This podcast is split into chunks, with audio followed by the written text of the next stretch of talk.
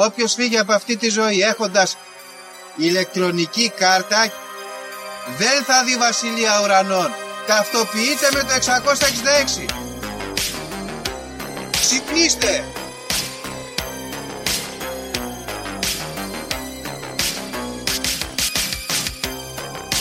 Αν διαβάζεις, ας πούμε, τα σύμπαντα είναι άπειρα. Εγώ σου λέω είναι 7. Γιατί; Γιατί αυτές ενημερώσουν. Βαριά με τη συζήτηση για το αν είναι επίπεδο. Είναι επίπεδο τελείω. Και όποιο πιστεύει το αντίθετο δεν το συζητάμε.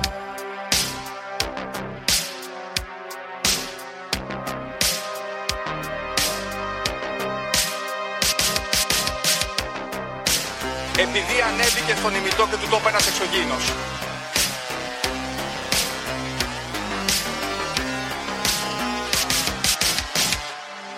Πραγματική ιστορία κύριε Υπουργέ. Πραγματική ιστορία κύριε Υπουργέ. Πραγματική ιστορία κύριε Υπουργέ. Φίλες και φίλοι, γεια σας και καλώς ήρθατε σε ακόμα ένα επεισόδιο του Conspiracy Club.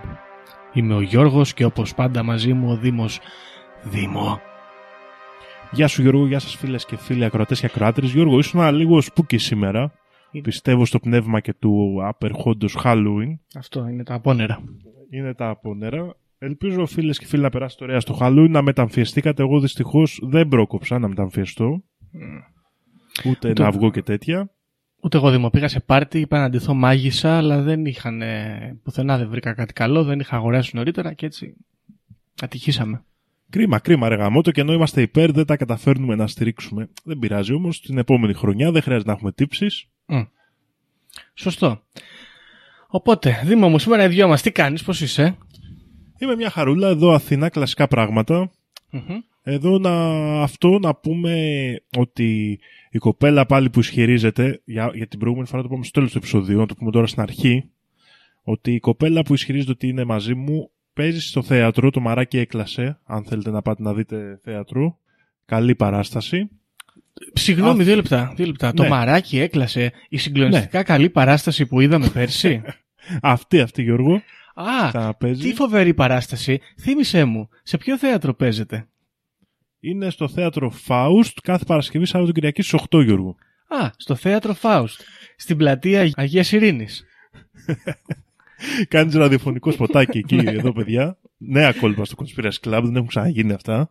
Σωστό. Ναι, όχι, είναι όντως καλή παράσταση. Και μιας και πιάσαμε τα πράγματα που λέμε στο τέλος, να τα πούμε στην αρχή, να πούμε ευχαριστώ πολύ, ευχαριστούμε πολύ στο φίλο ακροατής Σπύρο που εξηγήθηκε και έχω σε γκαφρά στο Patreon, γιατί δεν θυμάμαι αν το είπαμε στο προηγούμενο επεισόδιο, οπότε θα το πούμε ξανά τώρα. Και έτσι, φίλες και φίλοι, να ακολουθήσετε το παράδειγμα του Σπύρου που ξοδεύτηκε ο άνθρωπος και γίναμε κατά 5 ευρώ πλουσιότεροι. Βάλτε και εσείς να γίνουμε κατά πολλά ευρώ πλουσιότεροι να φύγουμε για Βραζιλία. Λοιπόν, Δήμος, εσύ στην Αθήνα περνάς καλά. Εμείς εδώ στην Κέρκυρα βρέχει, είναι χάλια, είναι ζωφερά και στενάχωρα. Και ήρθε και η φίλη Νικόλα από την Αθήνα. Λυπήθηκα, πραγματικά λυπήθηκα γιατί δεν έχουμε λίγο, έτσι, λίγο ντάβανο, λίγο, λίγο φως. Δεν πειράζει, θα, θα έρθουν καλύτερες μέρες. Και στο πνεύμα αυτό το, της κακής ας πούμε διάθεσης έσκασε και αυτό το νέο, το οποίο λέγαμε και πριν. Πέθανε ο Μάθιου Πέρι, ο ηθοποιός Τσάντλερ, από τα φιλαράκια. Ε, συλληπιτήρια στους οικείους του και στον ε, Αντώνη τον Κωνσταντάρα, το φίλο μας, ο οποίος πληγώθηκε πολύ γιατί είναι από τους, μεγα... ίσως ο μεγαλύτερος φαν των φιλαρακίων στην Ελλάδα. Όπα, ξεκινάς beef τώρα να ξέρεις, γιατί σίγουρα πολλοί κόσμος θα θέλει να ανταγωνιστεί για αυτή τη θέση. Να τα βρούνε αυτοί, να τα βρούνε, δεν ξέρω, δεν κρίνω. ναι, ναι. Ναι. Μια εκτίμηση κάνω εγώ. Ε, έχει κάνει και σχετικό επεισοδιάκι στο νοσταλγικό podcast, μπορείτε να μπείτε να ακούσετε για τη φάση με τον Μάθιου Πέρι και το τι έχει παίξει. Ε, δεν ξέρω, α, έβλεπες φιλαράκι εσύ, εγώ σου είπα πριν. Εγώ δεν έβλεπα είναι η αλήθεια. Ναι. Γι' αυτό και νομίζω από όσο λίγο είχα δει ότι ο Τσάντλερ πρέ- πρέπει να ήταν ο πιο συμπαθητικός γενικά. Ναι. Έχω αυτή την Συμφωνώ. άποψη και σαν σχόλιο να κάνω για αυτή τη φάση. Ναι, όχι, δεν το έχω παρακολουθήσει πολύ το έργο. Ε, ξέρω όμως πολύ κόσμο που είναι πολύ φανατικός. Ναι, συντρόφευσε πολλές εφηβικές ε, ηλικίες ε, ο ομολογουμένο. Εντάξει, ούτε εγώ ήμουν ιδιαίτερα φαν, το έβλεπα βέβαια. Αλλά εντάξει, τι να κάνεις. Το παλιά δεν είχαμε και ίντερνετς. Έβλεπες μόνο, μόνο Star Mm. το Σάββατο. Ας πούμε, Την Κυριακή δεν είχες τι να κάνεις, έβλεπες Star. Εγώ, ας πούμε, αυτό, δηλαδή ήμουν περισσότερο αντένα Μέγκα. Έβλεπα τα Κωνσταντίνου και Λένι και αυτά και Μέγκα Karate Kid, που ήταν Δυνατό, κλασικό δυνατό. επαναλήψεις. Ναι. Ήμουν μεγάλος φαν. Οπότε τα είχα χάσει λίγο τα φιλαράκια, παίζαν ίδιες ώρες. Κοίτα, εντάξει. Καλό είναι, μωρέ, άσο, ας μην κράξουμε τώρα, δεν πειράζει. Καλό είναι. Καλό είναι. Ναι, καλό. Έχω διάφορες ενστάσεις τώρα, αλλά δεν πειράζει. Λοιπόν, τι άλλο νέο έχουμε; Έχουμε άλλο ένα θλιβερό νέο. Δούμε να το περάσουμε έτσι στα γρήγορα. Υπέγραψε μέχρι το 2026 ο Πέτρος Μάντελο στην ΑΕΚ. Ε, συλληπιτήρια στους οικείους αεκτζίδες. Θα είναι δύσκολα χρόνια. Εντάξει. Δεν τον είδα. Εγώ σε κάποια, κάποια λίγα μάτς που είδα τελευταία και φάσει ανανεωμένο τον βλέπω. τον ναι, ναι, Πέτρο ελπίζω να είναι Μάντελο, καλά να το σου πω παιδί, την γιατί αλήθεια. είχε πρόβλημα ψυχολογικό, εγώ καταλαβαίνω, και δεν ήταν Ναι. ε, Μμμ. έτσι, ας πούμε, μάχημος. Τώρα είναι πιο μάχημος. Συμβαίνουν αυτά στη ζωή. Ναι, εντάξει. ναι. Συμβαίνουν. Κοίταξε, ποδοσφαιριστής χωρίς ψυχολογικά προβλήματα, μακαρόνια χωρίς τυρί. Δεν είναι σωστό, δεν είναι ωραίο. Οπότε ναι, κάπως έτσι πάει αυτό. Τι άλλο έχουμε; Μμμ. Α, ναι, είπαμε να πούμε και αυτό. Παιδιά, στην Ήριδα για τους κατοίκους Αθήνας ξεκινάει στις 14 Νοεμβρίου ένα πάρα πολύ ωραίο σεμινάριο για μία εβδομάδα, αν κατάλαβα καλά το πρόγραμμα. Το οποίο έχει να κάνει με το folk horror, για όποιον ενδιαφέρεται. Το τσίμπησε αυτός ε, συμβάν από το φίλο The Mystic και πιστεύω αξίζει όποιος ενδιαφέρεται για τέτοια πράγματα. Μπορεί να πάει, είναι σχετικό με σινεμά και όχι μόνο. Να παρακολουθήσει απογευματινές ώρες, έτσι. Ναι, φαίνεται πάρα πολύ ωραίο το σεμινάριο. Ίσως και εγώ κάνω μια προσπάθεια, θα δω, δεν ξέρω σίγουρα. Ε, αλλά επίσης εγώ επειδή από αυτή την πληροφορία είδα και τα άλλα σεμινάρια της ΣΥΡΔΑΣ, έχει πάρα πολύ ωραία σεμινάρια γενικά και όποιος ενδιαφέρεται για κινηματογραφία κλπ. Έχει εργαστήρια σκηνοθεσίας, έχει τέτοια πραγματάκια. Ρίξτε μια ματιά γιατί και εγώ τα είδα και κάπως ε, ψήθηκαν από την αλήθεια, μου φάνηκαν ωραία. Ε, αλλά και αυτό που είναι και σχετικό με το θέμα μας κλπ. Και, έχει, θα έχει πιστεύω φάση στο εργαστήριο. Ναι. Και τώρα, μιας και είπαμε στενάχωρα πράγματα και είπαμε και horror πράγματα, να αναφέρουμε και ένα νέο της επικαιρότητας, γιατί ο μεγάλος πολιτικός άνδρας, το τρομερό αυτό τεχνοκρατικό μυαλό που ακούει στο όνομα Χατζηδάκης, αν δεν κάνω λάθος, είναι ακόμα ο υπουργός αυτός, έκανε ένα φοβερό νομοσχέδιο το οποίο περνάει αυτές τις μέρες και σου λέει πόσα βγάζεις, κύριε, μου λες 1000 ευρώ, πόσα βγάζεις 7.000 ευρώ, αποκλείεται να είσαι φτωχός. Βγάζεις μόνο 11.000 ευρώ και πάνω, 10.000 ευρώ και πάνω, οπότε θα σου πάρουμε τα λεφτά. Και, και ε, να σου πω κάτι Δήμο, γιατί πριν κράζαμε. Να πούμε και τα καλά. Ναι. Έτσι, να, πούμε, να πούμε και τα καλά. Γιατί κάποιοι βγαίνουν και λένε θα μας κλείσουν τις επιχειρήσεις, μας πίνουν το αίμα, θέλουν να δουλεύουμε όλοι στην Amazon, ας πούμε, και στο Jumbo και διάφορα τέτοια. Μην είστε μίζεροι, Φλόρι. Καταρχάς, μην φοβάστε να δουλέψετε στα Jumbo. Δεν είναι τόσο τραγικό. Σιγά τι έγινε να κάθεσαι 50 ώρες όρθιος στο υπόγειο και να παίζει από πάνω λούπα Εντάξει. Jumbo. Τα παιχνίδια είμαστε εμείς. 45 χρόνια έχεις κυρσούς και αυτά. Έχουμε γίνει πολύ ευαίσθητοι, ρε Γιώργο. Δηλαδή. Ναι, εντάξει, έλεος πια. Έλεος. Δηλαδή παλιά σκάβανε τη γη με τα χέρια τους Δήμο. ναι. Έτσι. Όπως Λοιπόν, και εμείς όταν ήμασταν νέοι που στίβαμε τις πέτρες και τα λοιπά. Και τώρα Ναι. έχουν γίνει. Εντάξει, η μάνα μου Δήμο πήγαινε στο σχολείο, λέει, χωρίς παπούτσια. Δεν είχαν ρεύμα οι άνθρωποι. Ναι. Τέλος πάντων. Εντάξει, λοιπόν. Εγώ μπορώ να σκεφτώ και άλλα καλά, Γιώργο. Ναι, πες Το μου. νομοσχέδιο Χατζηδάκη. Παραδείγματος χάρη, ε, είσαι ελεύθερος επαγγελματίας τώρα. Μμ, Και θες να δείξεις σε κάποιον ότι βγάζεις πολλά λεφτά. Ναι. Δεν είσαι, εσύ βγάζεις ένα χιλιάρικο το χρόνο, δεν πάνε καλά οι δουλειές. Πας και λες, ορίστε, 11.000. Κοίτα Μπράβο. εδώ, 11.000. Εντάξει, δεν είμαι ο καλύτερος, αλλά βγαίνω. Δηλαδή, έχει τέτοια τονωτικά πράγματα. Ναι, ψυχολογίες. Από ψυχολογίας είναι πολύ βασικά αυτά. Γιατί Μμ. λέει fake it till you make it. Εγώ θα Μπράβο. το παίζω ότι έχω 11.000 έσοδα Μέχρι να τα βγάλω. μέχρι να τα αποκτήσει. Μπράβο. Ακριβώς. Καταλάβατε. Αυτό είναι LARPing. Οπότε αυτά, αυτά δεν τα λέει κανένας. Μπράβο. Δεν Μπράβο. τα λέει κανένας αυτά, παιδιά. Σωστό. Λοιπόν, εντάξει. Ε, Και συμβαίνουν και άλλα καλά. Γιατί μερικοί νομίζουν ότι όλοι ας πούμε, όσοι ανήκουν στη Νέα Δημοκρατία είναι αναγκαστικά καπιταλιστές δεξιοί και θέλουν ας πούμε, το κακό της λαϊκής τάξης, της εργατικής τάξης. Δεν είναι έτσι. Μπορεί ο κ. Χατζηδάκης να είναι ας πούμε πράκτορας και να θέλει να ρίξει το σύστημα από μέσα και σου λέει θα τους κάνουμε όλους ανέργους, να καταρρεύσουν τα ασφαλιστικά ταμεία, να γίνει η κοινωνική επανάσταση. Το έχει σκεφτεί κανείς αυτό; Ναι, ναι, ναι. Αυτό και ξέρεις, αυτό το συμμερίζονται και κάποιοι κουκουέδες. Μμ. Οι οποίοι μου λέγανε εμένα στην Καλαμάτα, παλαιοί κουκουέδες τώρα λέμε, του βουνού που λέμε. Μμ. Και μου λέγανε εμένα ότι ευτυχώς που ξαναβγήκε ο Μητσοτάκης, γιατί θα επιταχυνθούν οι ταξικές διαμάχες Μμ. και θα έρθει πιο γρήγορα ο δρόμος προς το σοσιαλισμό. Ορίστε. Και λέω εγώ, μήπως, μήπως, Ναι, μήπως ε, κάποιες φορές πρέπει να κάνουμε επιτάχυνση που λέμε. Επιτάχυνση. εντάξει, δεν είναι κακό. Εντάξει, οπότε να μην κράζετε πάλι την κυβέρνηση, γιατί τους βλέπω έτοιμους στα Twitter και στα social media και στα καφενεία έτοιμους αμέσως να κρίνουν. Έτσι. Μα υπάρξει λίγο εθνική ενότητα, πάμε μπροστά, είναι και δύσκολη καιρή. Αυτό είναι σημαντικό. Τους κάνουμε πιο δύσκολους για να σωθούμε. Μπράβο. Hard times make strong men που λέει και το meme. Ακριβώς. Μπράβο. Ωραία. Αυτό κάτι άλλο έπαιξε τώρα, Δήμο, δεν είμαι σίγουρος γιατί δεν παρακολουθώ τα νέα τόσο πολύ. Στη Βουλή τσακώθηκε, λέει, ο Φάμελος με τον Ανδρουλάκη και έβρισε ο Μητσοτάκης τον Ανδρουλάκη και κάτι περίεργα τον είπε. Ξέρω εγώ, κάπως τον είπε, λέει, πώς κάνεις έτσι, σε παρακολουθούμε, λέει και τι έγινε, κάτι τέτοιο. Ωραίο. Ωραίο. Ναι, ναι. Εγώ, Γιώργο, ήθελα να προσθέσω κάτι συνωμοσιολογικό Μμμ. και να επιστρέψω λίγο στο επεισόδιο με τους γίγαντες για όσους το έχετε ακούσει. Ελπίζω να τα ακούτε με σειρά και να μην κάνετε random μπρος πίσω. Ότι με πληροφόρησε ο φίλος Αντώνης για μια πολύ ωραία ιστορία που δεν τη γνώριζα γιατί έχει γίνει στο TikTok. Όπου ένας τύπος είχε δει ένα γίγαντα, λέει, σε κάποια φάση και ήταν εκεί με κάτι στρατούς γύρω-γύρω και μετά τον παρακολουθούσαν και στο τέλος ε, είχε εμφανιστεί το ότι έχει πεθάνει, μια ανακοίνωση του θανάτου του. Και γενικά είναι ωραία ιστορία με γίγαντες και ίσως ήταν και παράληψή μας που δεν την αναφέραμε σε εκείνο το επεισόδιο, αλλά το λέω για όσους θέλουν να ψαχτούν περισσότερο να πάνε να τσεκάρουν. Ωραίο. Είναι πολύ καλός σκηνικός. Στο TikTok έγινε μάγκες, οπότε άμα γράψετε Giant TikTok Man Hook Car Door, θα κάτι θα βρείτε. Σωστό.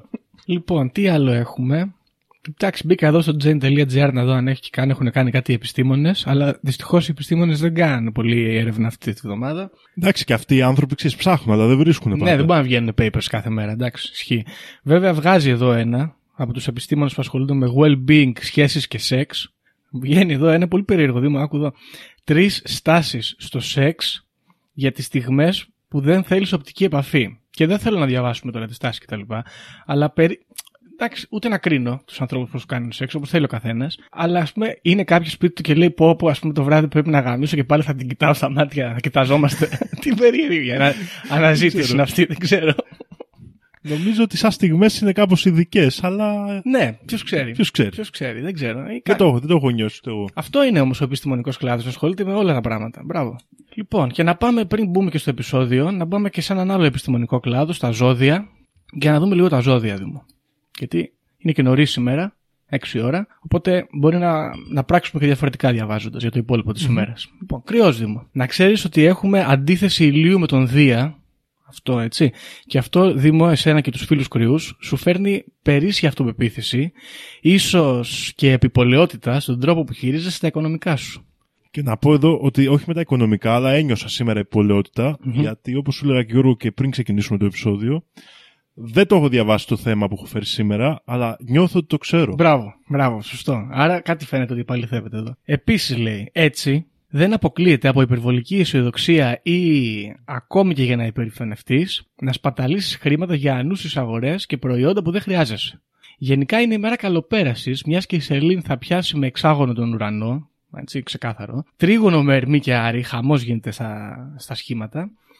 Αλλά είναι και μια ημέρα που θα φροντίσεις να διακοσμήσεις το χώρο σου για να έχεις ένα όμορφο περιβάλλον. Δεν ξέρω αν τακτοποιήσεις, αν κρέμα καμιά αφίσα ή κάτι τέτοιο. Όχι, όχι, και δεν έχω αγοράσει και τίποτα, μόνο λαϊκή πήγα. Και πήρα, η αλήθεια είναι πολύ βασικά πράγματα. Σκέψου ήθελα να πάρω ψάρια και δεν πήρα, γιατί δεν μου φάνηκαν καλά. Δεν ήταν καλά. Δεν έκανα σπατάλες, νιώθω σήμερα. Εντάξει, έχεις ακόμα 7 ώρες βέβαια. Αλλά είναι μέρα καλοπέρασης, γιατί μόλις κλείσουμε από εδώ, Γιώργο, θα πάω στην αυλία του φίλου του Αντώνη Κωνσταντάρα, Μμμ. που είναι, θα παίξει live με τη φάση Tony Bluebird που έχει στήσει, που είναι ωραία κομματάκια full γιατί είναι ηλεκτρονική pop, παιδιά, εμένα μου αρέσουν αυτά. Μμ. Όπως έλεγα και στον ίδιο μου θυμίζουν μικρό, που εμένα μικρό του έχω πολύ ψηλά στην ελληνική μουσική. Μπράβο. Έτσι.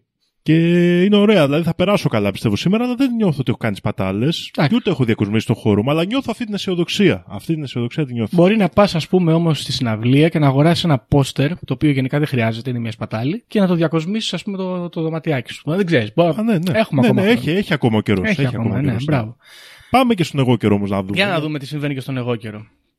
Η αντίθεση ηλίου Δία, ανάδρομου κιόλας, τι, τι μου λέει, ολοκληρώνεται στον 11ο και στον 5ο μου.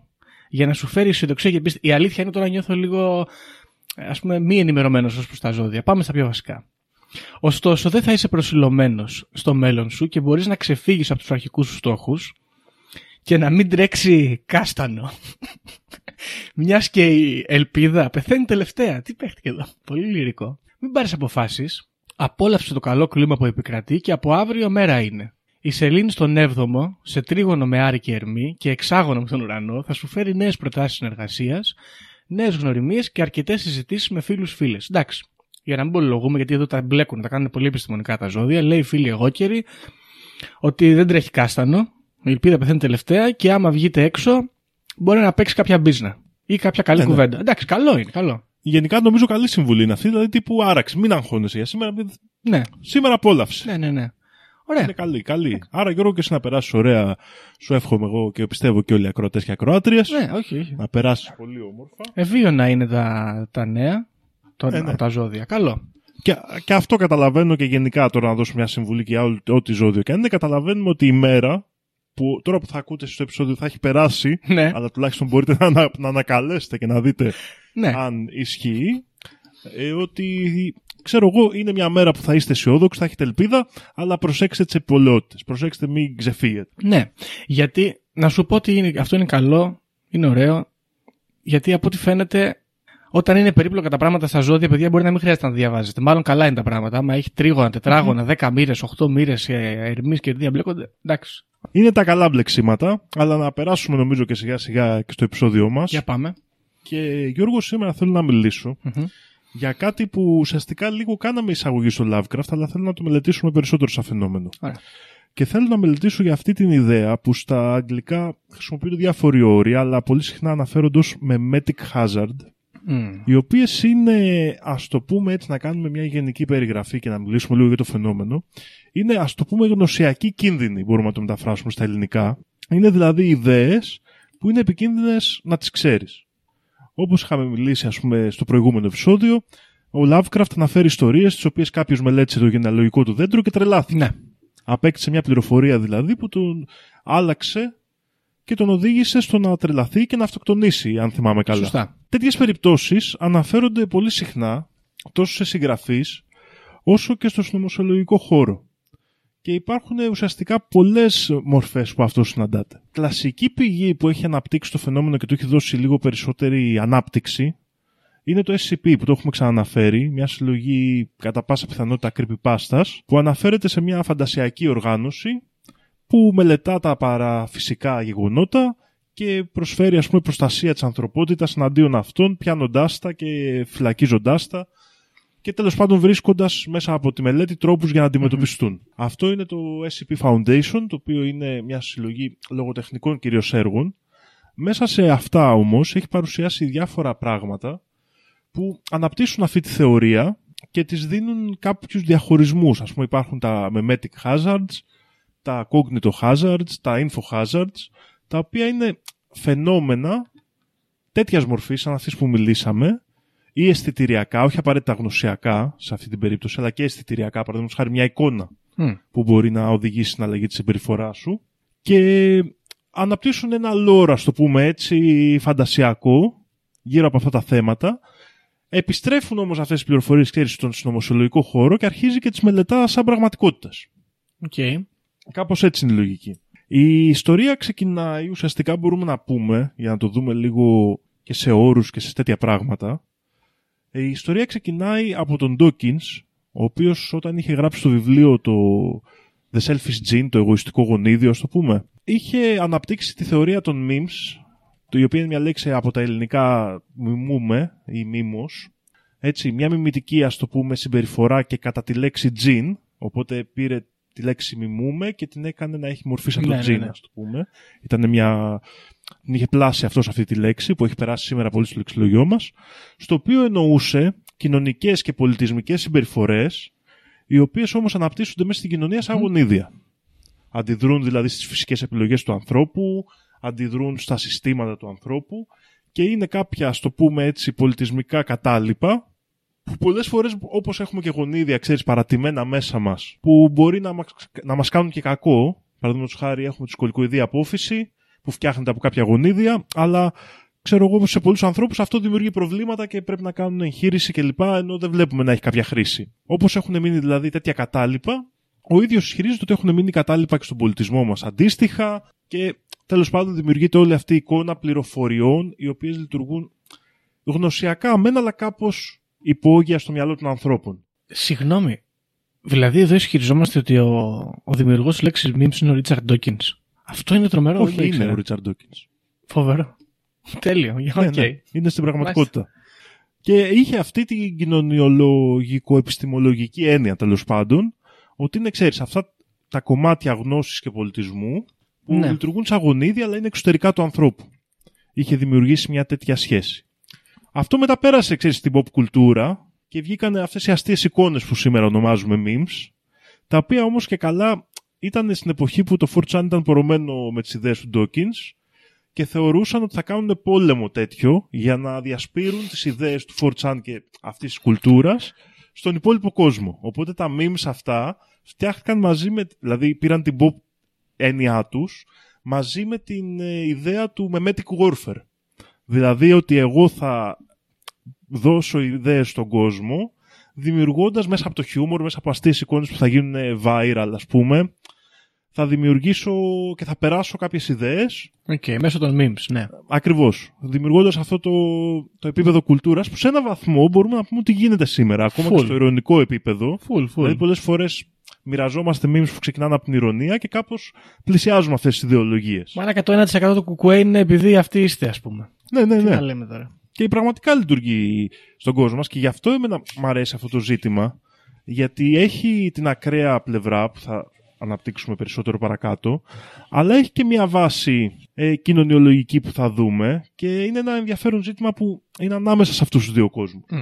Για να ξεκινήσουμε λοιπόν από τα πιο συνωμοσιολογικά αυτή η ιδέα ότι δηλαδή υπάρχουν ιδέες και πληροφορίες και εικόνες, να το γενικεύσουμε, όχι απαραίτητα γνωσιακές, αλλά υπάρχουν και αντιληπτικά και γνωσιακά πράγματα που μόλις έρθουν στη συνείδησή μας μπορούν να μας προκαλέσουν πρόβλημα ή τέλος πάντων αλλαγή στη συμπεριφορά ή ακόμα και έλεγχο, περνάει αρχικά με την ιδέα που και λογοτεχνικά αναπτύχθηκε αλλά και συνωμοσιολογικά ότι υπάρχουν, το είχε πει και ο Δημήτρης στο προηγούμενο επεισόδιο, ότι υπάρχουν θεοί ή ιδέες οι οποίες λειτουργούν και παίρνουν δύναμη ανάλογα με το πώς οι άνθρωποι τις λατρεύουν. Οκ. Αυτό ακριβώς είναι μια, ένας γνωσιακός κίνδυνος ή καλό, ανάλογα με το πόσο καλός ή κακός είναι ο Θεός που δημιουργείται, Μμμ.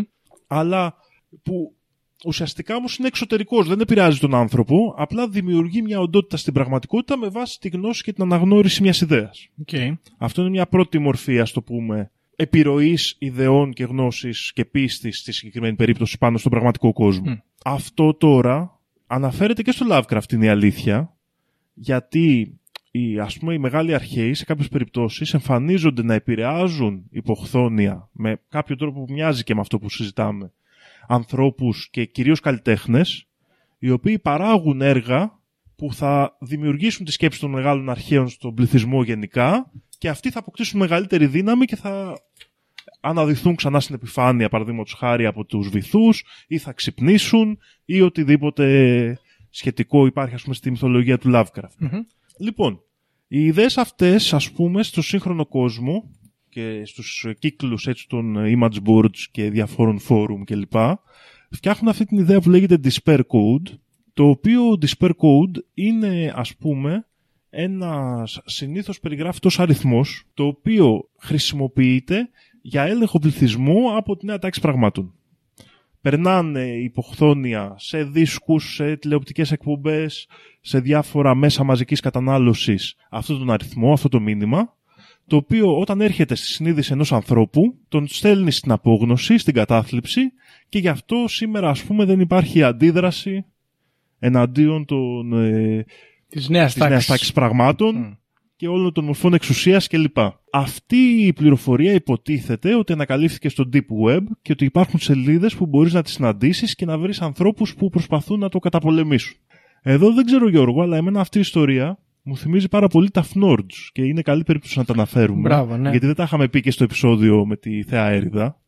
Όπου τα Fnords είναι αντίστοιχες λέξεις, την οποία μάλιστα στο εθιμοτυπικό της του, του δισκορδιανισμού έχουμε εκπαιδευτεί από πολύ μικρή ώστε να την αγνοούμε, να μην καταλαβαίνουμε ότι τη βλέπουμε και α, με το που υπάρχει στο οπτικό μας πεδίο αλλά ταυτόχρονα δεν, τη- δεν τη βλέπουμε, δεν τη διαβάζουμε, μας προκαλεί άγχος και φόβο και έτσι μια δουλικότητα, ας το πούμε γενικότερη και γι' αυτό οι, εμείς οι, που πιστεύουμε στη Θέα Έριδα και θέλουμε να απελευθερωθούμε προσπαθούμε να τα αναγνωρίσουμε, να τα διαβάσουμε για να ξεφύγουμε από την επιρροή της. Οπότε είναι κλασικά τάκα στο δισκορδιανισμό, εσύ μπορείς να δεις τα Fnords Μμ. ή έχω δει τα Fnords για να πούμε ότι έχω αφυπνιστεί. Και να πούμε εδώ ότι είναι ένα κλασικό παράδειγμα Fnord, είναι το σήμα της Ford, που στην πραγματικότητα είναι Fnord, το βλέπεις, Ακριβώς. αλλά διαβάζεις Ford και ταυτόχρονα να σκέφτεσαι διάφορα άσχημα πράγματα όπως τον Ford τον ίδιο, το πώς θα χαλάσει τα μάξι σου και άλλα τέτοια. Ακριβώς. Και είναι κλασική συμβουλή να ξεκινάς από αυτό, δηλαδή όπως λέμε που κάνει η Ούμα Θέρμαν στον Ταραντίνο, που για να ξυπνήσει σκεφτόταν το μικρό του δαχτυλάκι. Μπράβο. Έτσι, μια πρακτική συμβουλή για να δείτε τα φνόρους είναι να ξεκινήσετε με το Ford, γιατί μόνο τον E χρειάζεται να δείτε πλέον. Ναι. Είναι, ας το πούμε, το πρώτο επίπεδο. Είναι, ναι, είναι easy. Ακριβώς. Μόνο το E λείπει, που είναι εκεί, αλλά δεν μπορούμε να το διαβάσουμε, οπότε ξεκινήστε από εκεί την αναζήτηση σας σε αυτό το θέμα. Ε, αυτή η ιδέα λοιπόν τώρα είναι ενδιαφέρουσα, αλλά εντάξει, φαίνεται λίγο τραβηγμένη είναι η αλήθεια. Βέβαια, ε, συνδυάζεται πολύ, ξέρεις Γιώργο, και με τις θεωρίες περί sleeper agents, Ναι.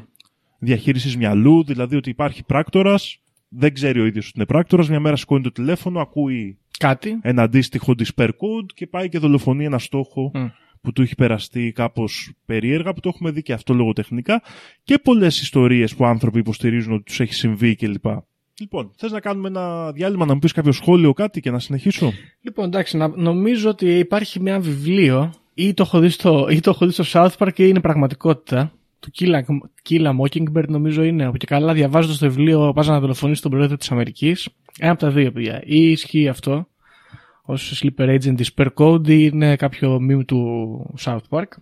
OK. Ένα άλλο που συ- σημείωσα εδώ είναι για τους, ε, τους βαθιούς nerd. Στο Warhammer 40k Δήμο, τα orcs, αν πιστέψουν κάτι πάρα πολύ, αυτό μετουσιώνεται σε πραγματικότητα. Οκ. Και γίνονται έτσι, δημιουργούνται οι θεοί τους, ο Γκόρκ και ο Μόρκ. Ωραία. Και αυτό έχει ένα ενδιαφέρον, γιατί από ό,τι φαίνεται δεν νομίζω ότι οι δημιουργοί του, του Warhammer εκεί στην Games Workshop είχαν κάποια τέτοια σύνδεση εδώ με τα, με αυτά που συζητάμε σήμερα. Αλλά από ό,τι φαίνεται αυτή η ιδέα ξεπερνάει τα Memetic Hazards και πηγαίνει πιο πριν. Το, η συλλογικότητα, Ναι, ναι, ναι, ναι. Τώρα το άλλο που ήθελα να κάνω ως παρατήρηση είναι ότι παιδιά, εντάξει, εγώ με τον Richard Dawkins έχω μια σχέση μίσους και πάθους γιατί παλιά που ήμουν έτσι ο- ορθολογιστής τον παρακολουθούσα πολύ και έλεγα τι ωραία που βρίζει τους πιστούς και τους ε, φονταμενταλιστές της εκκλησίας. Τώρα είναι λίγο πρόβλημα, στεναχωριέμαι λίγο, αλλά απ' την άλλη έχει και πλάκα που είναι ο δημιουργός των, του, της έννοιας meme, ένας τύπος σαν τον Richard Dawkins που είναι 75-80 χρονών όσο είναι κολλημένος, γυρνάει στο YouTube και βρίζει οι μάμιδες. ναι, ναι, ναι, ναι. Έχει, ε. Εντάξει. ναι, εντάξει. Ε, ε, Εγώ κοίτα, το έχω διαβάσει το βιβλίο του, το, αυτό το... το Selfish Gene. Ναι. Μμμ. Είναι ενδιαφέρον. Γενικά οι, ιδε- οι ιδέες του είναι ενδιαφέρουσες. Τώρα αυτός ο εφηβικός αθεϊσμός που κάποιες φορές βγάζει προς τα έξω Ναι. έχει και αυτός πλάκα. Εντάξει, αυτό θέλω να πω ότι okay, έχει αυτόν τον εφηβικό αθεισμό, πολύ σωστά το λες, αλλά απ' την άλλη είναι και επιστήμονας ο άνθρωπος. ναι, ναι, Α ναι. μην αφορήσουμε τα Αυτό. βιβλία του, έτσι. Έχει κάποια... Είναι κλαϊκευτή βέβαια, σαν τον Neil deGrasse Tyson και Ναι, άλλους. ναι. Αλλά ναι. Μάλιστα. Αυτά πάνω κάτω. Ε, μέχρι στιγμής αυτό που παρατηρώ είναι μια μεμετική σύνθεση με, το, με την έννοια του sleeper agent, ας πούμε, κάπως λίγο MK Ultra φάση, κάπως έτσι.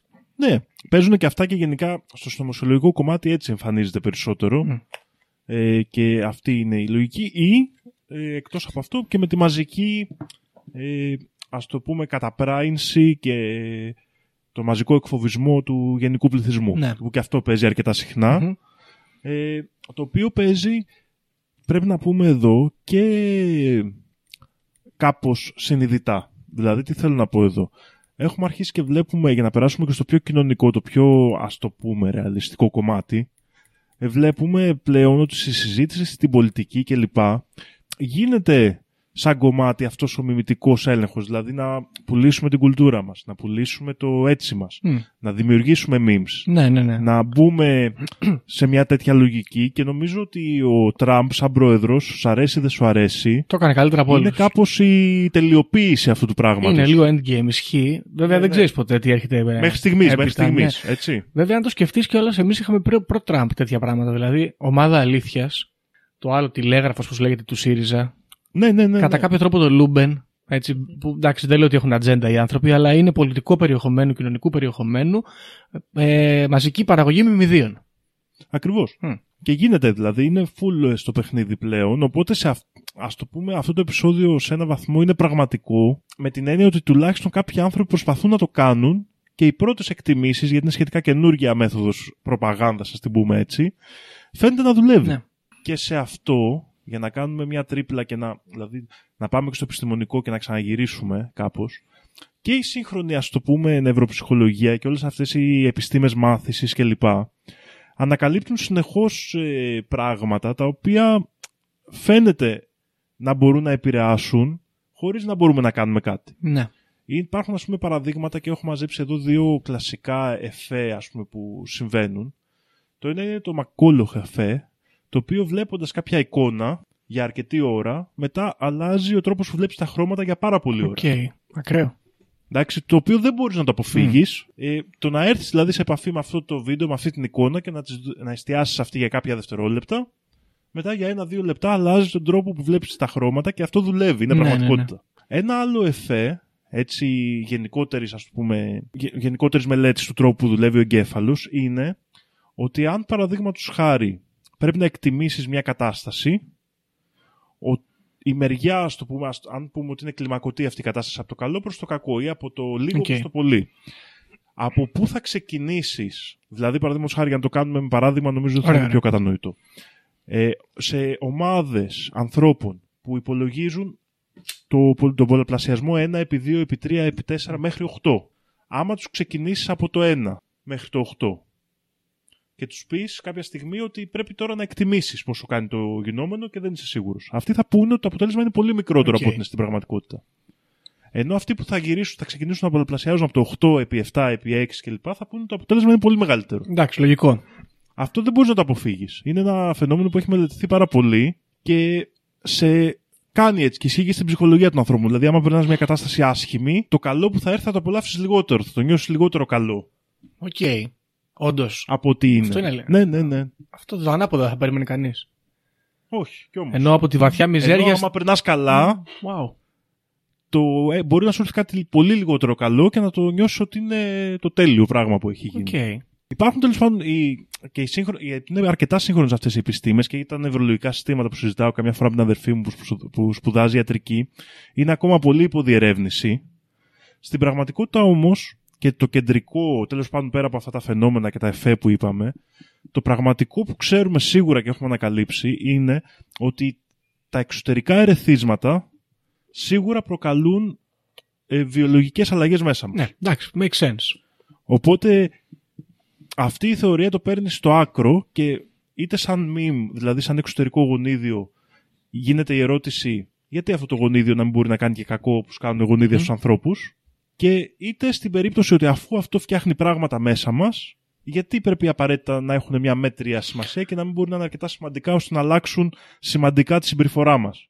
Είναι μιμιδιακό φαινότυπος γονότυπος αυτό με λίγα λόγια. Ακριβώς. Και πιάνει και στις δύο μεριές που είναι ενδιαφέρον. Ωραία.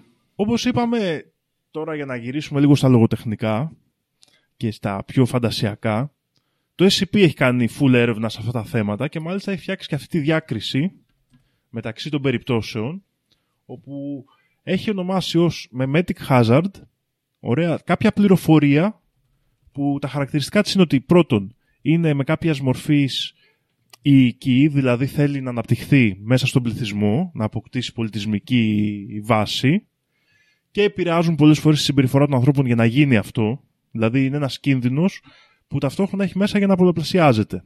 Είναι όμως γνωσιακός, έτσι. Έχει να κάνει με κάποια πληροφορία. Ναι. Υπάρχουν τα info hazard, τα οποία είναι λίγο πολύ καλή περίπτωση είναι οι θεοί, δηλαδή πράγματα που άμα τα ξέρεις προκαλούνται περιπτώσεις που δεν τις φαντάζεσαι. Παραδείγματος χάρη σε μια ωραία σειρά έτσι creepypasta, βέβαια αυτά λένε ότι είναι αλήθεια γιατί είναι από τον No Sleep, οπότε εγώ δεν ξέρω, Δεν κρίνουμε. υπάρχουν κάποια μπλε ηλιοτρόπια, Γιώργο. Και αυτά τα μπλε ηλιοτρόπια τα περιγράφει ένας ήρωας μέσα στη σειρά ως ότι δεν είναι τα ίδια σατανικά, αλλά είναι σαν φάρο, τον οποίο διάφορα άλλα σατανικά πράγματα τον βλέπουν και σε αυτόν που ξέρει τα μπλε ηλιοτρόπια προσκαλούνται. Οκ. Αυτό, ας πούμε, είναι για μένα κάπως όπως το έχω καταλάβει ο ορισμός του infohazard. Δεν είναι απαραίτητα κάτι κακό, αλλά είναι κάτι που συμβαίνει Προσελκύει επειδή το το κακό. γνωρίζεις. Ναι. Ακριβώς. Γίνεται κάποια αντίδραση σε αυτή τη γνώση. Μμμ. Και υπάρχει και το cognito hazard, που θα μπορούσαμε να πούμε, ας πούμε ότι cognito hazard είναι το φαινόμενο McCollough, το οποίο έχει να κάνει με όχι γνωσιακές πλέον λειτουργίες, αλλά με απλές αισθητηριακές και συνειδησιακές, ότι αυτό το βίντεο έπεσε στην αντίληψή μου Και τώρα κάπως αλλιώς λειτουργεί ο εγκεφαλός και μου. άλλαξε τη συμπεριφορά μου ακριβώς. Ναι, οκ. Οπότε το φαινόμενο McCollough είναι πολύ καλό παράδειγμα. Γιατί όμως, ρε Αυτής Δήμο, να της σε ρωτήσω περίπτωσης. κάτι; Καταρχάς έγραψα SCP και επειδή έγραψα SEP μου έβγαλε σώμα Ελλήνων προσκόπων. Αλλά τέλος πάντων. Γιατί αυτά τα εξετάζουμε από την αρνητική τους μεριά; Ε, Κυρίως γιατί υπάρχει ο φόβος να χρησιμοποιηθούν αρνητικά. Μμ. Υπάρχουν όμως και άνθρωποι και πράγματα και στο SCP έχει τέτοια παραδείγματα που υπάρχουν τέτοια που είναι καλά. Παραδείγματος χάρη σε κάνουν πολύ χαρούμενο. Βέβαια, επειδή είναι creepypasta, πάντα έχει κάποιο αρνητικό αποτέλεσμα. Ναι, οκ. Αλλά κυρίως επειδή ξέρεις, έχουν αναπτυχθεί και υπάρχει μια σχέση της λογοτεχνίας τρόμου εδώ με το συνωμοσιολογικό χώρο, πιστεύω ότι ο κύριος λόγος είναι αυτός που μελετάμε κυρίως τα αρνητικά. Εντάξει, οκ. Συμφωνώ όμως μαζί σου ότι όντως πράγματι μπορεί να υπάρχουν θετικά και μπορούμε να την ξεκινήσουμε εμείς τη μελέτη των θετικών. Α. Memetic, ε, και να μην λέγονται Memetic Hazard, να λέγεται Memetic Blessing. Σωστό μου. Αυτό. Ωραίο, μ' αρέσει. μ' αρέσει. Λοιπόν, υπάρχουν τώρα κάποιες άλλες ε, περιπτώσεις εκτός SCP ε, που έχουν γίνει γνωστές. Κυρίως και αυτές στον χώρο των image boards. Γενικά από ό,τι βλέπεις είναι λίγο ιντερνετική η φάση σήμερα, ιντερνετικό conspiracy Μμμ. γενικότερα. Μ' αρέσουν αυτά, καιρό είχα να κάνω τέτοιο και Ισχύει. είπα επέστρεψα. Ένα κλασικό τέτοιο ας πούμε memetic hazard που υποτίθεται ότι ήταν πολύ διάσημο ε, είναι αυτό που είναι ως γνωστό και θα πω τις τρεις τελευταίες λέξεις γιατί εδώ υπάρχει ο ισχυρισμός ότι είναι επικίνδυνο να τα προφέρεις αυτά τα πράγματα. Σωστό. Λέγεται S Plexus Clown Gliders η οποία υποτίθεται ότι είναι μια φράση την οποία όποιος τη διαβάσει κινδυνεύει. Εγώ τη διάβασα, πήρα το ρίσκο. Γιώργο, εσύ δεν ξέρω αν θες να το πάρεις. Ναι, όχι, με καλά. Φύλαγε τα ρούχα σου. Με... ακρι- Αυτή η ιστορία έχει διάφορες θεωρίες ότι γενικά φαίνεται να έχει ξεκινήσει από κάποιους New Age κύκλους στη δεκαετία του 80, έτσι λέει η ιστορία, και αυτή τη δεκαετία του 90 επίσης. Άλλοι λένε ότι πρόκειται ότι έχει σχέση με CIA και MK Ultra. Μμμ. Γενικά όμως όσοι αναφέρονται σε αυτό συμφωνούν ότι το να διαβάσεις αυτές τις λέξεις οδηγεί σε ένα στίχημα που έχει ακραίες ας πούμε επιπτώσεις σε όποιον άνθρωπο μπλέκει με αυτά τα πράγματα. Η ιντερνετική ας πούμε, προσέγγιση του Bloody Mary ή του Candyman κτλ. Μμμ. Ναι. Ενδιαφέρον αποτελεί εδώ πέρα ότι από, αυτό το, από αυτή την ιστορία έχει επηρεαστεί και ο David Lynch Μμ. ε, ο οποίος ε, έχει χρησιμοποιήσει ή σε βιβλίο ή σε έργο του, δεν ξέρω, δεν το, δεν το βρίσκω αυτή τη στιγμή, ένα παρόμοιο on, το οποίο μάλιστα το όνομά του ξεκινάει με παρόμοια αρχικά με αυτό της, πρα- της φράσης ε, αυτής. Οκ. Η, η φράση που χρησιμοποιεί ο David Lynch για ποιον θέλει να το αναζητήσει είναι Suffocating Rubber Clown Suit of Negativity. Τώρα το πες όλο, μυηθήκαμε. Όχι, δεν, αυτό είναι λογοτεχνικό. Δεν είναι το πραγματικό info hazard. Α, το έχει βάλει Οπότε έτσι. μάλλον θα την γλιτώσει. Εντάξει, οκ, Ναι. εντάξει, κατάλαβα. Το βάλε και το βάλε στην ταινία, Ναι, κατάλαβες. σου λέει μην τους οπότε- πάρεις στο λαιμό μου όλους. Ακριβώς. Ε, δεν έχω ακούσει ταινία να έχει... Α, Ναι, να μην. Κάποιο δεν έγινε αποτέλεσμα. κάτι κακό. Εντάξει. Ναι, ναι, ναι. Μία άλλη τέτοια ιστορία είναι το Virus 23. Το Virus 23 είναι και αυτό μία αντίστοιχη ιδέα η οποία υποτίθεται όμως ότι πρέπει να τη βρεις με κάποια υπολογιστικά συστήματα ή, ή ότι έρχεται και σε βρίσκει στον υπολογιστή σου και ότι αν αναγνωρίσεις την ύπαρξή του και έρθεις σε επαφή με αυτό που θα σου δείξει τότε έχεις πάει για φούντο. Φοβερό, γιατί διαβάζω εδώ, γράφω Virus 23 και μου βγάζει στο alienated.net Caution, are you ready to expose your nervous system to this potent Canadian mind virus? ναι, αυτή είναι η φάση λίγο και η αισθητική. Ωραία. Καλό είναι. Και γενικά, σε αυτή την ιστορία, εμένα αυτό μου αρέσει. Αυτή η αισθητική της λίγο, που είναι και καλά ότι θα βρεις το κρυμμένο, το επικίνδυνο, το έτσι θα, σε, θα το συναντήσεις ξαφνικά. Και το έχουμε συναντήσει άλλη μια φορά στα επεισόδια μας αυτό, γιατί δεν είναι τόσο μια ιστορία μεμονωμένη, είναι περισσότερο στοιχείο αυτό το Memetic Hazard, που το συναντάμε σε πολλές άλλες περιπτώσεις νομοσιολογικές και στο παραφυσικό και γενικότερα. Μμ. Το είχαμε συναντήσει λοιπόν και στο, παρά, στο πώς το λέγαμε, στο βασιλίσκο του Ρόκο, που λέγαμε με την τεχνητή νοημοσύνη, που ήταν αυτή η ιδέα ότι και καλά αν υπάρξει τεχνητή νοημοσύνη και εσύ δεν την έχεις βοηθήσει, τότε αυτή η τεχνητή νοημοσύνη θα πρέπει να σε σκοτώσει Μμ. όταν φτιαχτεί. Ναι, ναι, ναι. Και που λέ- συζητιόταν και τότε ότι άμα το έχεις ακούσει αυτό, τότε πράγματι Έρχεται. η τεχνητή νοημοσύνη θα φτιαχτεί και θα σε σκοτώσει. Κάπως έτσι. Ναι, ναι, ναι. Ωραία. Μάλιστα, Virus 23 λοιπόν. Ε, Καναδί, ρε παιδί μου, εντάξει. τί- Τίποτα καλό δεν έχουν φτιάξει. Έχουν φτιάξει αυτό το εργαλείο, εγώ αυτά ξέρω σαν κανονικές εφευρέσεις, αυτό το εργαλείο το Gay Radar, πώς λεγόταν το Gaydar, Μπράβο το Gaydar. Που ήταν για να ελέγχει τους δημόσιους υπάλληλους αν είχαν ομοφιλοφιλικές τάσεις, ας πούμε, και να τους απολύουν. Ή και μετά Virus 23, δηλαδή τι άλλο είναι. Και είναι και αυτοί που ήταν σε ένα έργο που ήταν Καναδί. Ε, Και η Σελήν η Κάποιο Celine- και η sitcom. Celine Dion. Celine Dion, Celine ναι. Διάφορα. Brian Adams, ξέρω εγώ τι είναι. Μπράβο. Δεν πάμε μπροστά. Και αυτός και ο αδερφός του Κάρτμαν. Και ο αδερφός του Κάρτμαν, ναι, μπράβο. Δεν πάνε μπροστά οι Καναδοί, Όχι, όχι. όχι. Έχουμε ένα θεματάκι. Λοιπόν, λίγο πολύ Γιώργο, αυτές είναι οι πληροφορίες που έχω. Ωραία. Λοιπόν, να σου πω. Καταρχάς, ε, το κλέβω από το alienated.net.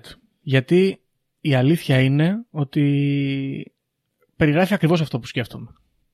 Όλη αυτή η ιστορία, είτε την αντιπαραβάλλουμε με τα Bloody Mary που λέγαμε πριν με τις λέξεις, είτε την αντιπαραβάλλουμε με κάποια, σίγουρα θα υπάρχει κάποια θρησκεία ας πούμε, που θα σου λέει όσο πιστεύεις μεγαλώνει. Βασικά σχεδόν όλες οι θρησκείες πιθανότητα να δίνουν δύναμη στο Θεό ανάλογα με την πίστη. Όπως και να το κάνουμε αυτό, όταν το περνάμε στο ιντερνετικό κομμάτι με τα media έχουμε ένα όπως λέει το alienated.net cyberpunk, crowleyanit, shamanism, psychedelia.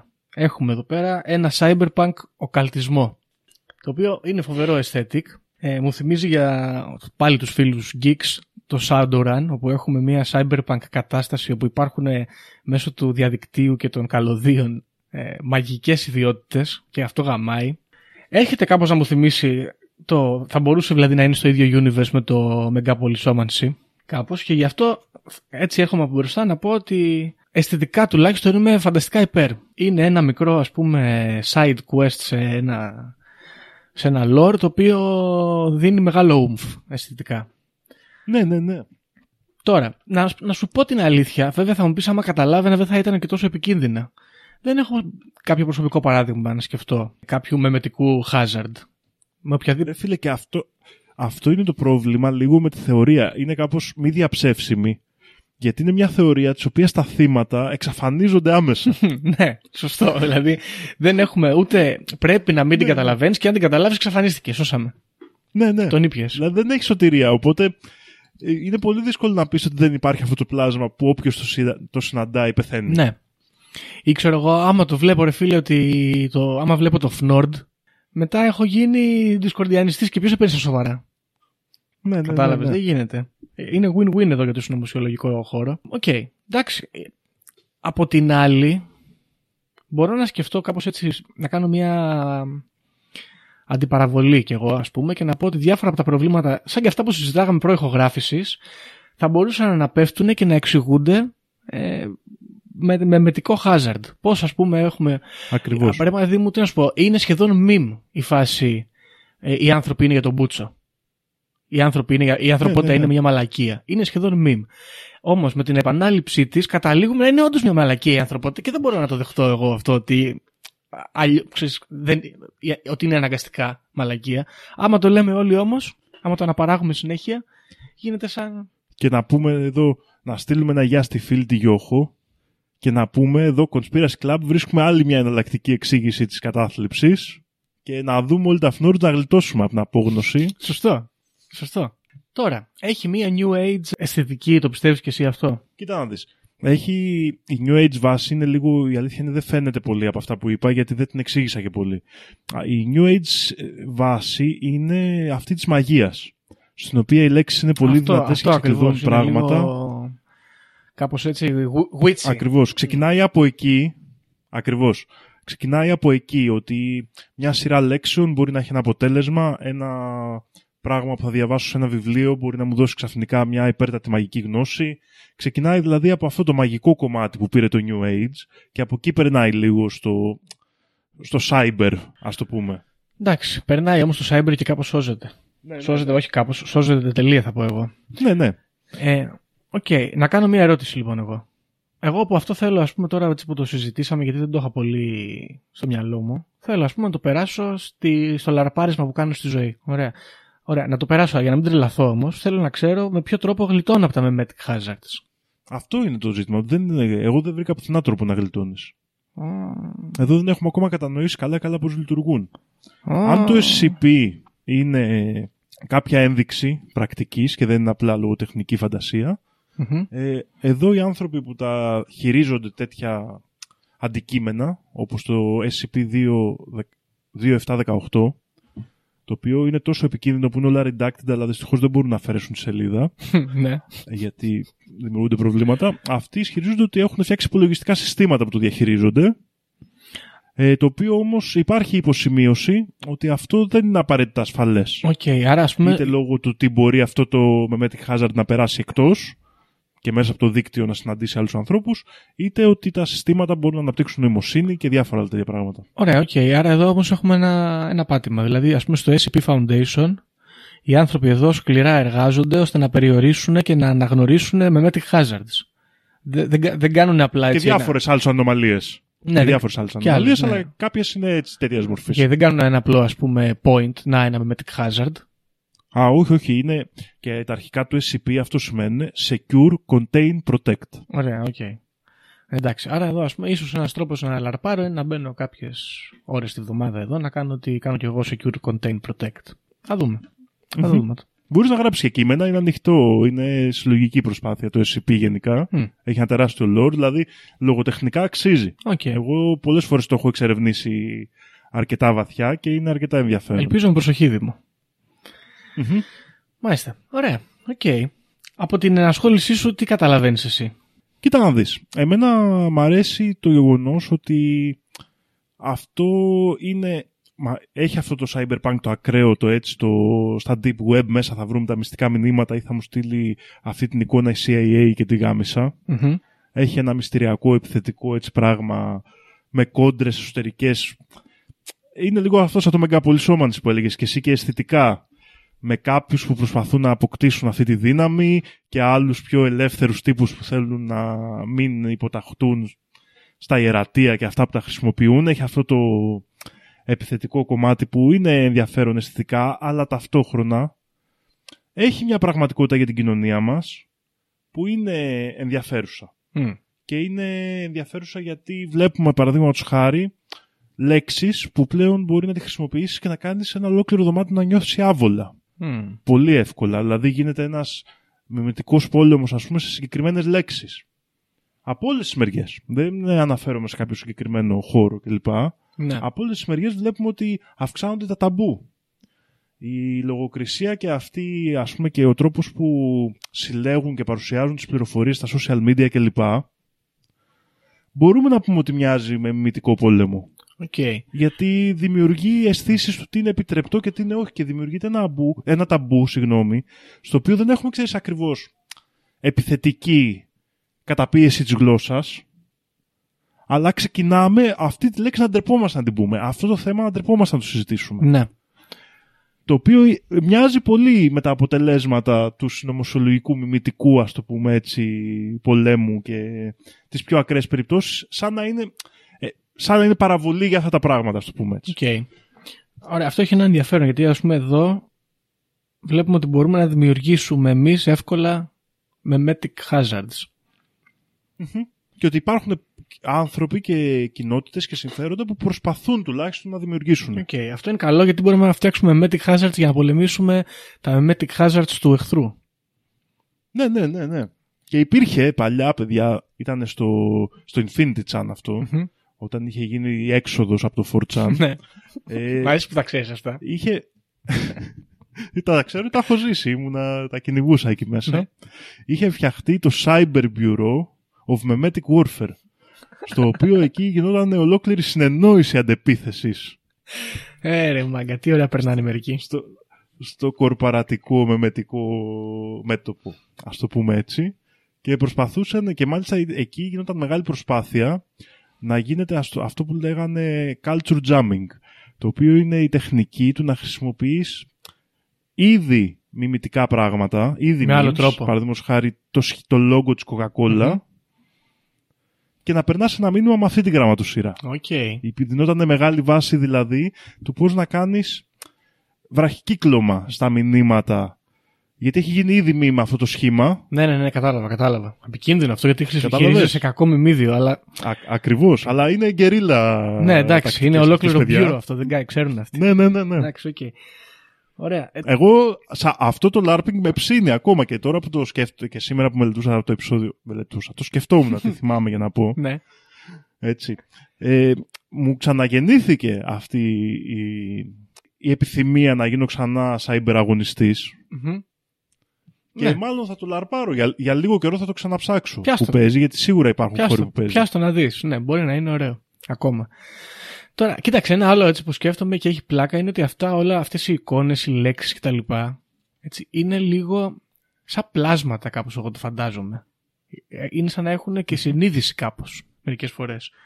Θα μπορούσαν να δουν και αυτόνομα και να κινούνται μέσα στο διαδίκτυο, στα clouds και να πράττουν. Δηλαδή εγώ θα μπορούσα να το δεχτώ αυτό ας πούμε σαν αφήγημα ότι δεν είναι το, το μιμίδιο ως όπλο της CIA αλλά είναι ένα μιμίδιο το οποίο πήρε, με, μετουσιώθηκε ας πούμε από τη χρήση και τώρα δρά αυτόνομα. Και αυτό θα έχει πλάκα. Ναι. Και να σου πω κάτι. Είναι και, ας το πούμε, καινούργιες λέξεις που χρησιμοποιούμε και η φάση και η αισθητική και όλα αυτά. Η ιδέα όμως είναι πολύ παλιά. Μμ. Δηλαδή, ο δαίμονας τι κάνει; Σου βάζει κακές ιδέες στο μυαλό. Ναι, ναι, ναι. ο ναι. πειρασμός που λέμε, ο χριστιανικός. Ή όλα αυτά είναι κλασική ιδέα. Δηλαδή, λίγο σαν trope. Εδώ το παρατηρούμε μια εξέλιξή του και πώς σαν ιδέα μελετήθηκε, ας το πούμε έτσι, από το νομοσιολογικό χώρο και από τα image boards. Αυτό, αυτό έλεγα Και λοιπά. cyberpunk occultism ας πούμε. Ναι, ναι, ναι, ναι. Στην πράξη όμως είναι μια θρησκευτική ιδέα πολύ κλασική. Μμ. Και νομίζω ότι, ρε παιδί μου, τα πλάσματα του Lovecraft είναι, ή του γνωστικισμού ή αυτά είναι ακριβώς αυτό το πράγμα. Ότι με υποχθόνιες ιδέες θα στείλουμε για να προκαλέσουμε το κακό ή κάποια αλλαγή ή οτιδήποτε. Ναι. Ε, δεν είναι και τυχαίο, έτσι το ξανάπαμε και στο επεισόδιο με το Lovecraft. Όλες οι, οι περισσότερες επικοινωνίες γίνονται μέσω μηνυμάτων, στα όνειρα. Σε πράγματα τα οποία είναι θολά. Έτσι. Και μιας και το είπες, να πούμε εδώ για ένα μιμίδιο το οποίο μπορεί να είναι hazard. Γιατί ήθελα να το πω και στο επεισόδιο με το Κθούλου, αλλά το ξέχασα. Και το ανέφερε ο φίλος Σπύρος στο facebook σε ένα σχόλιο ότι υπάρχουν αυτή τη στιγμή ενεργά, ενεργή εκκλησία του Κθούλου και μάλιστα επειδή δεν ήμουν σίγουρος ότι είναι αλήθεια αυτό το googleαρα και μπήκα ξέρω εγώ στο Quora. Και γράφει ξέρω εγώ υπάρχει IRL ας πούμε Church of Cthulhu. Και γράφει από κάτω ένας τύπος που λέγεται Kurt Cave ότι φυσικά και υπάρχει ονομάζεται The First United Church of Cthulhu και βασιζόμαστε πάνω στα μηνύματα του τρελού προφήτη ξέρω κτλ από κάτω βρήκα έναν άλλον ο οποίος γράφει για την ίδια εκκλησία και λέει διαβάστε τα βιβλία του Kurt Cave. Δηλαδή ο Kurt Cave που έγραφε από πάνω είναι ο ιδρυτής της εκκλησίας. Παραπέμπουν και στο, στο site της εκκλησίας. Και να ένα ας πούμε ένα μιμίδιο περίεργο εδώ πέρα. Και λίγο για μένα κάπως αυτό είναι πέρα από την αισθητική το δεύτερο κομμάτι που είναι γαμάτος σε αυτό το θέμα για μένα και μου άρεσε πολύ.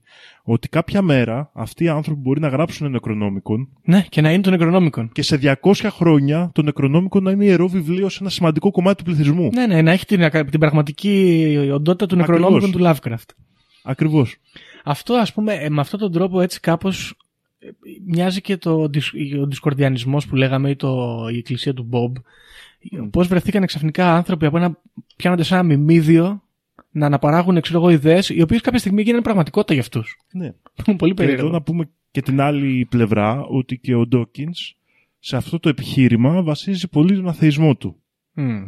Ότι δηλαδή από τυχαίες συνθήκες και από ακατα... ακαταλαβίστικα πράγματα και τέτοια οι άνθρωποι δημιουργούν ιδέες οι οποίες μετά μιμητικά αρχίζουν και παίρνουν μια θέση Θεού η οποία είναι τελείως ψεύτικη. Είναι τελεία. Να πούμε δηλαδή και, τη... Είναι και ισότιμη, την ανάποδη... μα είναι ισότιμη με οποιαδήποτε άλλη. Γιατί ας πούμε όχι Ακριβώς, Cthulhu ναι, ναι. και όχι ξέρω εγώ Discordia και όχι Jesus. Ακριβώς. ξέρω εγώ, οτιδήποτε. Και αποκτά πραγματικότητα μόνο και μόνο λόγω της μιμιδιακής της δράσης μέσα στην κοινωνία. Μμ. Μάλιστα. Οκ. Πω, πω, ενδιαφέρον είχε αυτό. Ναι. Μπράβο, Δήμο. Θα σου πω, Γιώργο, ότι ήθελα να κάνω ένα. Βασικά, μίλησα χθες με τον Αντώνη, είχαμε πάει για μπύρα και τέτοια και μου λέει να ξαναπιάσουμε παλιά επεισόδια και κάπως το σκέφτηκα και ήθελα να κάνω 11 Σεπτεμβρίου. Μμ. Αλλά μετά βαρέθηκα με τους Αμερικάνους και λέω ας κάνω κάτι πιο αφηρημένο. Δεν πειράζει. Ναι. και μ' άρεσε αυτό το θέμα γιατί ξέρεις, είναι ωραίο γιατί είναι τρόπο περισσότερο του συνωμοσιολογικού χώρου. Είναι κάτι που το συναντάς αρκετά συχνά, αλλά έχει και τη δική του Υπόσταση, ναι. ιστορία. Ναι, ναι, ναι. Όχι, είναι ωραίο, μπράβο Δήμο μου, γιατί αυτά τα ιντερνετικά έτσι, underground ε, πράγματα εγώ δεν τα γνωρίζω.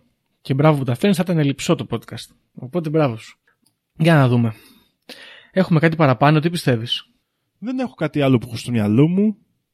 Υπάρχουν κάποια SCP τώρα εδώ μπορούμε να τα αναφέρουμε που έχουν πλάκα που ας πούμε υπάρχει μια φωτογραφία ενός πραγματικού γεγονότος που είχε γίνει το Μάιο του 1937 ε, στο Hindenburg στη, κάπου στο New Jersey όπου ένα Zeppelin είχε τρακάρει ένα πύργο. Ναι, the Hindenburg Incident που λέμε. mm Και υπάρχει μια φωτογραφία η οποία αναφέρεται εδώ στο SCP ότι άμα την κρατάς στα χέρια σου αυτή την Polaroid ε, αρχίζεις και ακούς κραυγές και εκρήξεις και λοιπά και μετά από λίγο παίρνει φωτιά και καίγεται και σε καίει και σένα. Ναι, χρειάζεσαι την original, ας πούμε, ή μπορώ να πάω να. Υπάρχει αυτό, είναι μια συγκεκριμένη φωτογραφία Α, μόνη της. Οκ, okay, ναι. Χωρίς οι άλλοι να βλέπουν φλόγε, απλά ανεβαίνει η εσωτερική σου θερμοκρασία Α, κλπ. Okay. Οπότε σου δημιουργεί μια τέτοια εμπειρία και είναι ένα info hazard τέτοιο, ας πούμε, ένα αντικείμενο που όταν το έχεις στην αντίληψή σου αρχίζει και σε μεταφέρει, ας πούμε, στο, στο, στο συμβάν που κατέγραψες. Ναι, ναι, κατάλαβα. Okay. Και υπάρχουν διάφορες τέτοιες ιστορίες που εξερευνούν έτσι το πώς μπορεί να λειτουργήσει ένα info hazard κλπ. Διάφορα SCPs. Αυτό. Ε, θα βάλω και μια, ένα link, αυτό σαν τελευταίο, το οποίο είναι αυτά τα κλασικά πράγματα που σου λένε κάτι, ξέρεις, κάτι memes που κυκλοφορούν που σου λένε κάτι και το αρχίζεις και το σκέφτεσαι. Mm. Δηλαδή, γιατί έχει πλάκα αυτό σαν αίσθηση, τουλάχιστον εμένα με πιάνει κάποιες φορές, που σου λέει τώρα καταπίνεις ας πούμε, αναπνέεις και αρχίζεις και τα κάνεις πιο συνειδητά. Ναι, Δεν ναι, ξέρω ναι. αν τα θυμάσαι. Κατάλαβα, ναι. Και αυτό είναι κάποια μορφή μιμηδιακό, έτσι, επηρεαστικό. Ωραία. Αλλά αυτά νομίζω, δεν έχω κάτι άλλο. Μάλιστα. Ωραία. SCP Foundation για τη σωτηρία μας εναντίον των μιμητικών κινδύνων. Γιατί τα πράγματα δεν είναι απλά φίλοι και φίλοι. Νομίζουμε ότι παίζουμε, βλέπουμε γάτες ας πούμε στο ίντερνετ να κάνουν νιάου νιάου και να χοροπηδάνε. Αλλά υπάρχουν κρυφά μηνύματα, δεν είσαι ασφαλής. Ειδικά εκεί τώρα στα TikToks και στα YouTubes και στα Instagrams που έχουν γεμίσει με τα Reels 4 δευτερόλεπτα μιμητικός πόλεμος. Είναι σαν να σε κάνουν carpet bombing. Θέλει προσοχή, δεν είναι αστείο. Ωραία, και με αυτό το έτσι ελαφρύ και ευχάριστο μήνυμα θα σας αφήσουμε να σκρολάρετε με την ησυχία σας. Και πού ξέρει, πού ξέρει Γιώργο, για να πάμε και το θετικό, μπορεί να βρείτε και κάποιο καλό Κάποιο μεμετικό memetic blessing, πράγμα. ναι, πράγματι. Ναι, ναι, να σου ναι. πω κάτι. Εγώ ξέρω Ξέρει. ένα memetic blessing, είμαι σίγουρος γι' αυτό. Δηλαδή υπάρχει ένα meme, δεν ξέρω αν το έχεις δει, το οποίο είναι ένα παιδάκι που κάθεται ένα κούρκουδα που λέμε και παίζει τη μουσικη από τον Gollum, το χαλί από τον Gollum και γυρνάει το παιδάκι και κοιτάει την κάμερα και Ναι. είναι σαν Gollum. Ένα απλό meme, έτσι. Εγώ αυτό όποτε το βλέπω, ό,τι και να μου συμβαίνει εκείνη τη στιγμή στη ζωή, νιώθω χαρούμενος. Δεν ξέρω γιατί. Ναι, ορίστε. Είναι σίγουρα ένα memetic blessing. Ψάξτε το να το βρείτε. Γράψτε child, Gollum, ε, meme. Ξέρω εγώ, θα βγει υποθέτω. Οπότε, Θα το δω κι εγώ, δεν το έχω δει. ναι. Υπάρχουν, υπάρχουν όμως, είμαι Ναι. σίγουρος κι εγώ. Οπότε μην μας κάνει Ωραία. Καλό απογοήτευση. σκρολάρισμα, καλή τύχη στο σκρολάρισμα, μάλλον πιο σωστά να πούμε. Αυτός ήταν ο μεμετικός πόλεμος και θα τα πούμε στο επόμενο επεισόδιο. Γεια χαρά.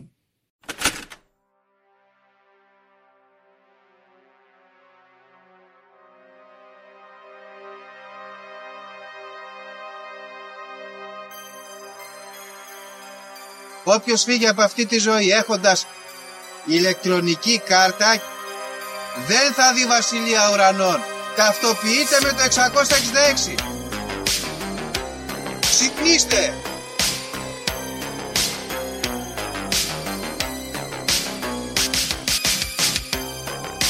Αν διαβάζεις θα σου πει τα σύμπαντα είναι άπειρα. Εγώ σου λέω είναι 7. Γιατί; Γιατί αυτές συνειδητάζουν. Βαριά με τη συζήτηση για το αν είναι επίπεδο. Είναι επίπεδο τελείως. Και όποιος πιστεύει το αντίθετο δεν το συζητάμε.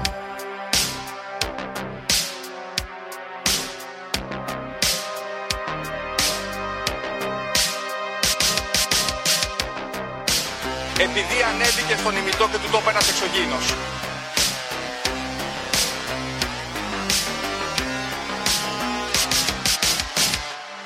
Πραγματική ιστορία κύριε Υπουργέ. Πραγματική ιστορία κύριε Υπουργέ. Πραγματική ιστορία κύριε Υπουργέ.